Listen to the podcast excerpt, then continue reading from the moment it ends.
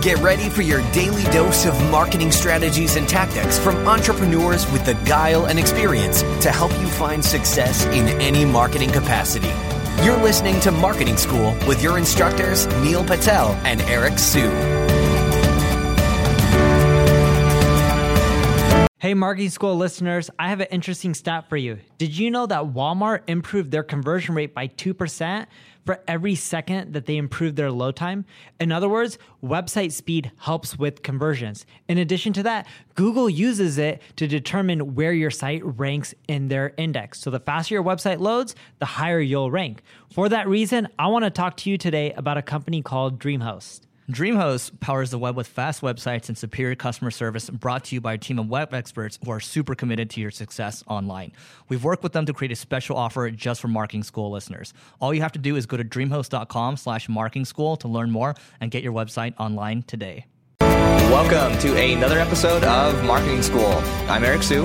And I'm Neil Patel. And today we are going to talk about why hard work is not the key to success. Yeah, so everyone believes that if you work hard, I know so many people who are lawyers, who are people with PhDs, people are like, I've been at this company for 10 years, I work my butt off, and I put in 60 hours of work. Or people are like, I'm an entrepreneur, I work 70 hours a week, I work way more than my competition. You know, they don't deserve to be making as much money as me. They started after me and they're making more. This entitlement. is Yeah, hard work doesn't mean crap just because you put in the hours doesn't mean you're going to be successful.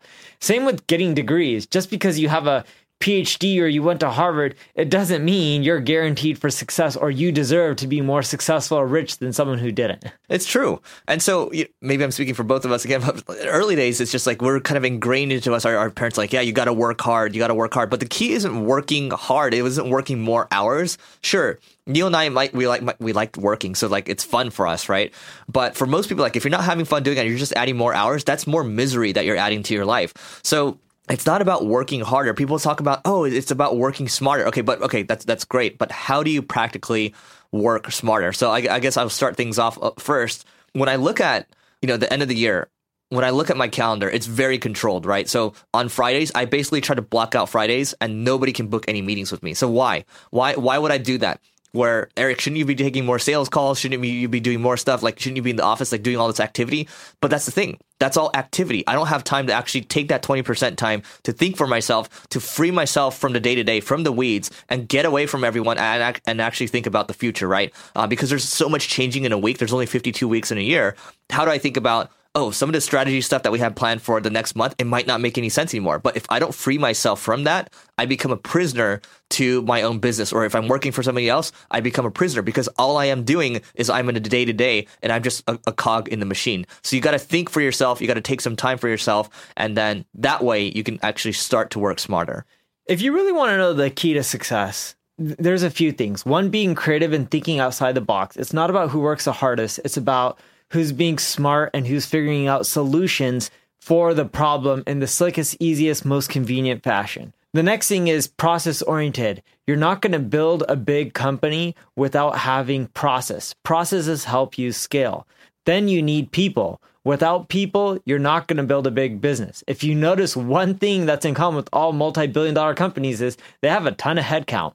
You need people. And these people you hire need to be smarter than you in whatever they're focusing on then you need to focus on finding people who are self sufficient and believe in the company. And a lot of these go together.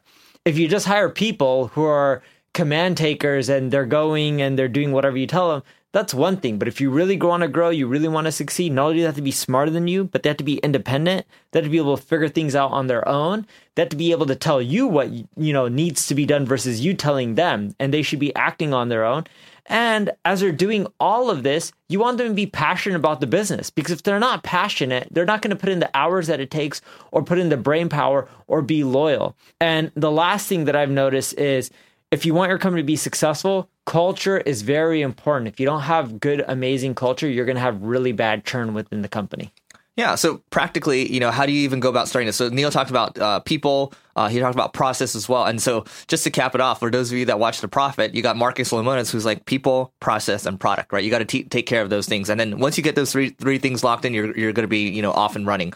So when it comes to people hiring, for example, practically a question I always ask myself, and I actually stole this from Jeff Bezos, is would I admire this person and would I actually work for this person, right? So if I don't feel like this person is smarter than me in some sense, I'm not saying they need to be like overall smarter than you, but like it, you know they're clearly better at you, better than you at, at something.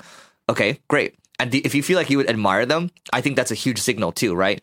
Obviously, yes, the, the, the, just because you like the person, that's not enough. And I actually had a disagreement with, with one of my partners um, last week. And you know, I was just looking at the way he he reference checked, and it was it was so half-assed. You know, he he sent an email with a couple questions, and I was like, that's not reference checking. And he's when you reference check like that, people think, oh, you know, I like the person. Everybody on my team likes the person. Uh, you know, everything checked out. You know, we spent like seven days with this person already. Well, that's the sunk cost fallacy, right? Just because you spent that amount of time with that person, like I struggle with this some sometimes too. But if the references don't check out, meaning if you can't get on the phone with the references and they don't set the first three references, which is their first line of defense, if they don't sound damn excited about that person, it's probably a big red flag. And I'll, i always ask them too, how does this person compare? You know, on a scale of one to 10, how do they rate against their peers? If I start hearing like an eight, it, this person's not excited, this person's getting eight, that's a huge red flag. And I'm going to start digging a lot deeper because every single hire that you add, to Neil's point, changes your culture a little bit, right? And it's on you. The buck starts and stops with you at the end of the day. If you're running the company or even if you're the manager, it's your fault if you make the bad hire, right? It's not their fault if they make the mistakes or whatever. It's your fault because you made the bad hire. Or the best is when you do reference checks and people don't want to answer the questions or they mm-hmm. dodge it. That's when you know something's wrong. Yeah. They should be like the first three should be like, you know, willing to take a bullet almost. Yep. Mm-hmm. So cool. That's it for this episode. As Eric and I mentioned in previous episodes, we're on track for 960,000 downloads if we can keep going on that track this month. So make sure you go to marketingschool.io slash stats to see where we're at. Any extra pushing that you can do, help would be greatly appreciated because once we hit a million downloads, we will be throwing that free in person event in Los Angeles. Share it with your friends, family, you know, your mom, your sister, your dad, anyone you can to help us hit that million download number. This session of Marketing School has come to a close. Be sure to subscribe for more daily marketing strategies and tactics to help you find the success you've always dreamed of. And don't forget to rate and review so we can continue to bring you the best daily content possible.